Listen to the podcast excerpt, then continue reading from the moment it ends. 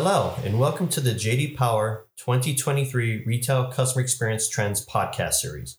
I'm Rich Bongiorno, Senior Managing Director from JD Power, and joining me today is Cody Wright and Young Han from Plumeria. Today, we are going to discuss key technology trends we're seeing in retail and who's getting it right. Cody and Young, thank you for joining today. Thanks for having us. Thank you for having us. Yeah, excited to be here.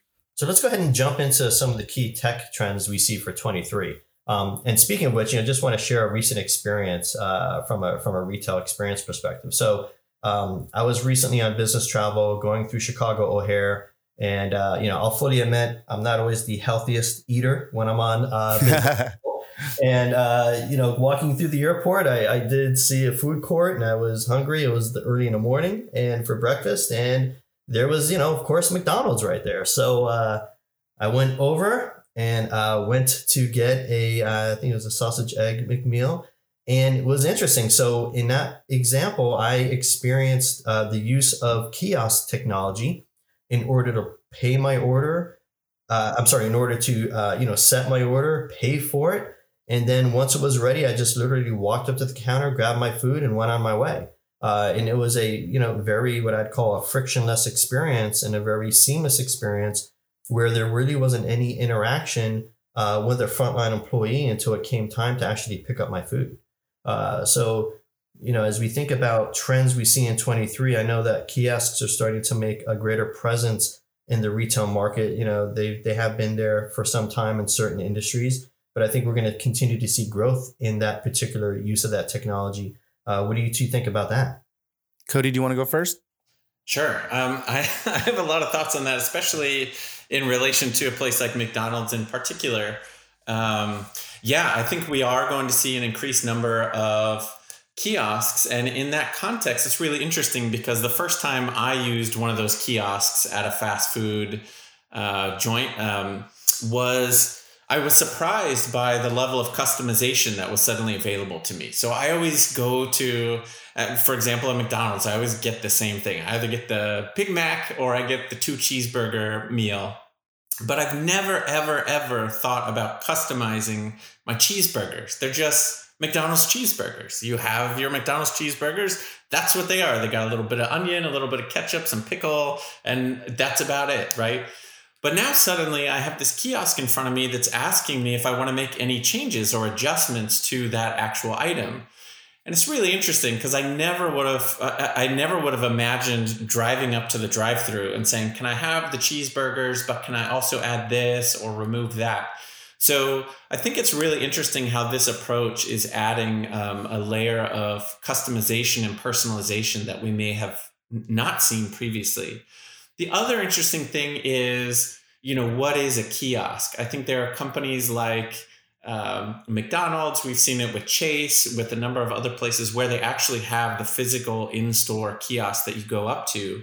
But then we have a lot of uh, companies that are doubling down on the idea of the, the phone in your pocket as the kiosk, right? So if you go to a Chipotle, for example, they don't have a kiosk when you go into the store, but they try to direct a lot of their traffic through the app itself.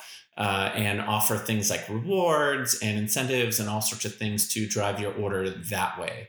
Um, so it's just a really interesting shift that we're seeing with some of these companies. What about you, Young? Yeah, I'm. I, I, I actually love it, and I think it is the future, and it's somewhat inevitable. Um, uh, unfortunately, we, with just kind of the the population of the next generation being smaller than the previous, and you know the amount of uh, boomer generation really having this you know capital to deploy into you know hospital care and medical needs and all that stuff it's going to really draw all service workers towards that industry and it doesn't really really leave room for a lot of the service industries. And so we're going to have to lean really towards these kind of alternate ways of minimizing the labor force needed to execute service work. And so kiosks i think are a really great entryway into the future. I'd say even further i'm sure rich you'll allude to it but um, robotics you know and really bringing in more of that technology to further enable uh, automation and and um, the removal of the the human interaction.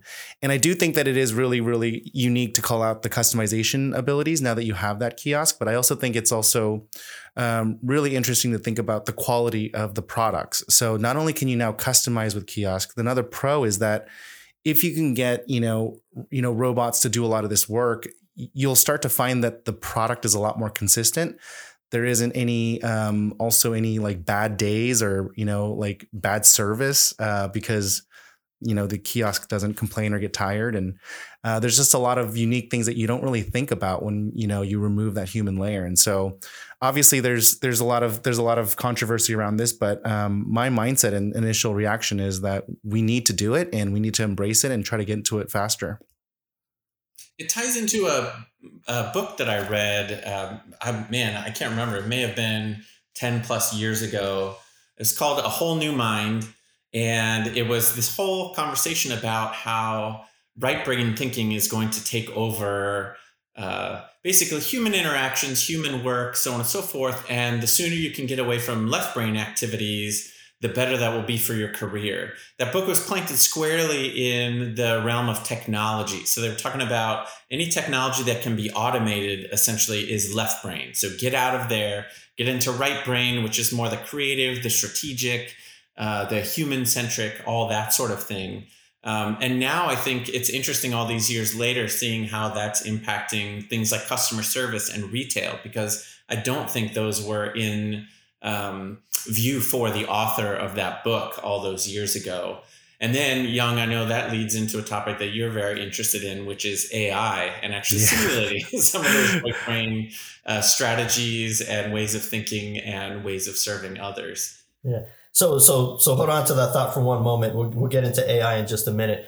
Uh, before we leave robotics, though, um, you know who who do you feel is getting robotics right today? Or who do you feel are the the emerging early adopters when it comes to retail leaders that are utilizing robotics to uh, really help advance uh, not just the delivery of uh, the products and services but really enhancing that customer experience to really make it uh, more efficient and, and a better experience uh, for the customer and also to be honest with you a, a, better delivery experience for those staff that are that are involved with the customers uh, on the front line I'm a little biased on this because I, I, I spent a little time working for a robotics company uh, called CafeX Technology. So I'll say that they're they're approaching it the best, um, uh, just because I'm biased and I ha- actually had a little time spent on it.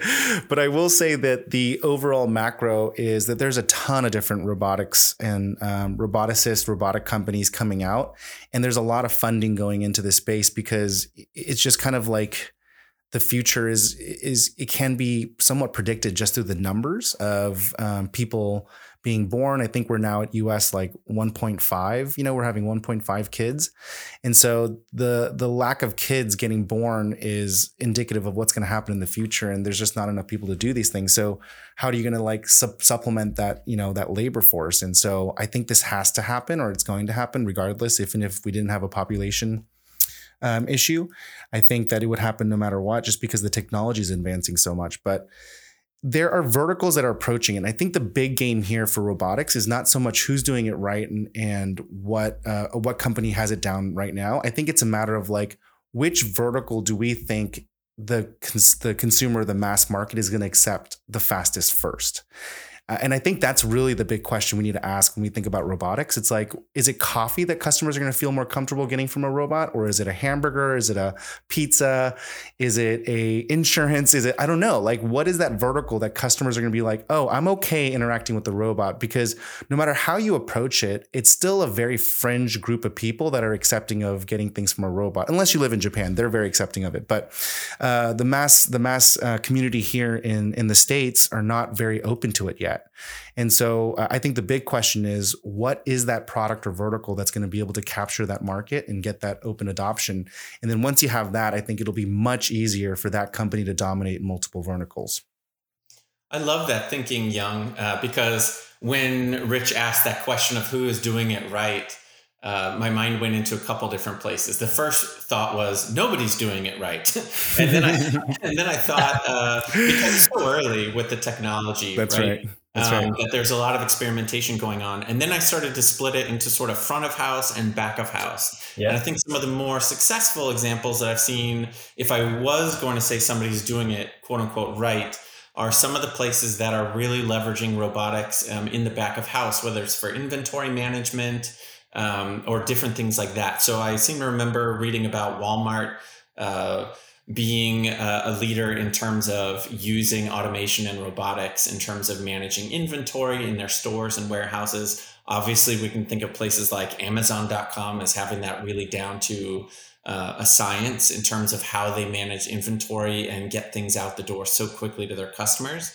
Front of house, I feel like things are still in that sort of novelty item place even even with cafe x young sorry um, but there's there's still like this novelty of this robot arm and they even programmed it to do like a little dance while it's like waiting for the coffee cup to fill up. Uh, so there's that like ooh um, aspect to it. Uh, Lowe's had uh, a robot, I believe, or has a robot in a few of its locations, which is trying to be more practical, but I would imagine there's still that whole novelty to it but it it helps you find things. If you're looking for certain things it can tell you what aisle to find them in or even take you over there. Um, it can offer different suggestions for how you might uh, fix different things around the house or different craft ideas so on and so forth.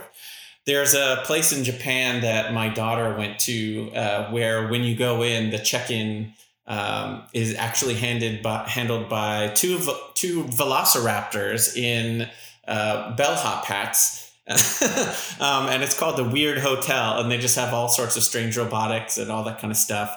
There's a place that opened here in Portland, Oregon, uh, which has been trending, which is called Bag O Crab. And one of the things about it, despite getting this delicious bag full of all sorts of shellfish uh, delivered right to your table, is that your waiter is a robot that is roaming around um, and brings out the food and drinks and all that kind of stuff to you as well. And that really is probably one of the main draws for that restaurant. But again, it's still all this novelty. And so that's why I like what Young is saying, is because once somebody stops thinking about it in terms of this novelty or like, hey, we're just gonna have this robot in the front of house, what what makes that cool or not? When we start thinking about where are people willing to accept this robot or not think twice when it's delivered by a robot um, instead of a human. Um, that to me is really compelling. Even coffee, as an example, is one where we've seen it go from the typical coffee maker um, and maybe a barista offering a coffee maker to the so called third wave of coffee where we don't use a coffee maker anymore. We got away from the quote unquote uh, uh, early stage robotics in that case to hand pour the coffee over um, over your cup. And so it's really interesting to just see that that back and forth between what do we want to automate with machinery or even robotics, what goes back to that human element and and what do customers value at any given time. No, that's an excellent points on both fronts. Um, you know, as as you were speaking of that and answering the questions, I was thinking to myself, you know, it's, it really is still a back office uh, focus right now. And you, you know, leaders like the Amazons of the world and the Walmarts of the world are definitely have been leading that for for a, a number of years. And seeing it in the front of the store, the front office, will be uh, it'll be interesting to see how that plays out. You know, I, for me personally, I may be ready to get some of my uh, coffee through uh, robotics, but we'll see. Because you're right, part of the experience in going to a coffee shop is the experience of having that coffee made in a craft way by uh, a barista. So there, that is part of the experience, and that is part of the value equation for that experience. So it will be interesting to see how that plays out. It is, and there's two, there's two things that I want to add to this because we can talk about robotics for days and days. So I'll, I'll try to keep it short. But one is um, the the robot. I'm a big coffee aficionado. I spent many years working at many different coffee industry, uh, industry uh, companies, and I will say that the robot can make the best cup of coffee. Like it's it, it's borderline humanly impossible how well they can foam milk, right? Like there's no human that can foam it as well and consistently uh, as as a robot, and they can't do that over and over again like a robot can. So the quality and craftsmanship is is out of this world. It's unbelievable. And so there is that aspect of like, wow, that's really interesting to think about. and kind of puts you in, in your space when you think about like, oh, I go for this for the artist artistry of it. So then maybe it's actually the connection because the robot can probably make a better cup of coffee than a human human can. And then the second thing, now actually, I think I did think of a company that does robotics um, pretty well and is actually in, infiltrated the the mass market pretty well. It's like a company called um, Knightscope, and they have robots that do security. And this seems like it's actually being accepted pretty well. Like they'll like they'll like roam malls and um, you know storage spaces or corporate offices or campuses. But I think these these robots are being accepted pretty well, and they do a really unique job of being able to you know document and capture a ton of data. Like they're able to capture um, counts footprint traffic. They're able to count. Um, I don't know if this is ethical or not, but they're also using AI to figure out like the demographical uh, data of people. You know, age and race and sex and all these things as well too. And so uh, they're simultaneously doing it for security and tracking purposes, but also for data tracking purposes. And so that's pretty fascinating use case of of robots in the front of house. All right, so now let's talk about AI. And you know, when I think of the use of AI in a retail environment, you know, the, the one use case that I've, I've personally experienced uh, not too far from where I live is Amazon Go uh, and their ability to create almost a completely frictionless retail experience where you go in, you scan your app, you literally walk through the store, you pick what you want as you go through the store, and then you literally walk out of the store with your with your groceries. And there's no interaction really with anyone. It's completely frictionless and it's incredibly efficient. So, um, you know, how are you seeing that play out in other other verticals? Um, and uh, who, what other early adopters do you think will be coming on board as we see Amazon continue to kind of slowly roll this out across uh, the market? I um I, I can go first on this one. I um don't know how to answer it other than I don't even know the implications of of this because it is so hard to wrap my brain around. I've had multiple friends and multiple conversations, even in the last two weeks since they, um, uh, you know, OpenAI just launched um, the preview of their their chatbot, and I've just been watching all these videos come out from it. I've been talking to at least half a dozen friends that have spent, you know, the last four or five days, you know, talking to this AI for the last 20 hours a day for four days and just trying to figure out like how smart it was. And the common sense is that like the world has changed two weeks ago and we just don't realize it yet. It's it's that smart. it, it is literally that smart. And so the implications for retail are immeasurable. Um, I, th- I think that if you think about like the robot being smarter or more uh, responsive, or a kiosk being smarter or more responsive, or being able to help customers um, uh, in the retail front without you know a human human there or you know being able to customer service someone that has left the spot you know post transaction. The list goes on and on and on. I mean i my i'm not smart enough to actually like understand the implications of uh, of how much more this is advanced even in the last few weeks here. Um, and so it's it's an incredibly exciting space for retail to really uh, involve itself in keep a thumb on and really figure out how to, how to optimize and augment. What about yourself, Cody? Yeah, I, I am sort of with Young in terms of I I just can't wait to see what happens because yeah, there's so much of it that it, I, I would imagine we're even dealing with a lot of AI that we don't realize we're dealing with. So, for example, uh, my fiance came into the room and shared this video on Instagram with me of um, uh, shoot, what's his name? The Matrix dude. Uh, Keanu Reeves? Keanu Reeves, there we go. Keanu Reeves doing all these household chores. And I was like, what?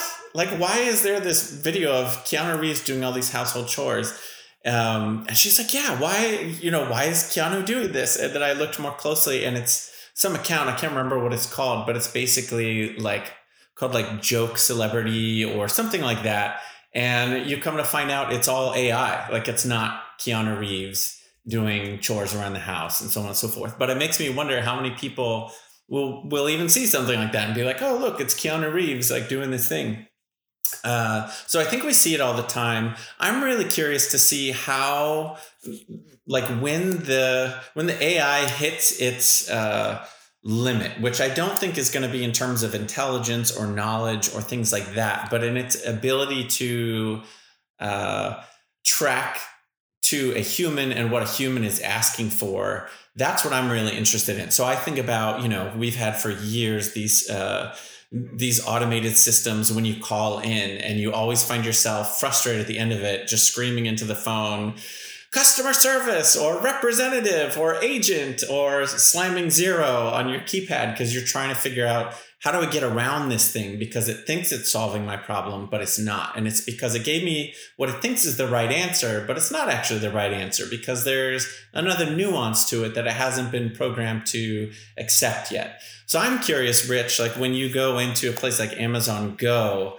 uh, it's all frictionless. What happens, for example, if they don't have something in stock or you're wondering if they have more in the back? Like, what, what do you do in that case? Like, how do they handle that? Yeah. So in that particular case, you you do have to reach out to uh, you know one of the frontline staff that's available uh, to request that uh, to see if the item is available in the back or when something may be restocked. So that that has yet to uh, I think been solved. Uh, but I do see that you know as things continue to progress, I could see you having the ability to scan your app against maybe a barcode where an item should have been and then have the ability to either request it maybe or to find out when they plan on having additional items in stock. Uh, but I think that'll be something that will continue to evolve over time.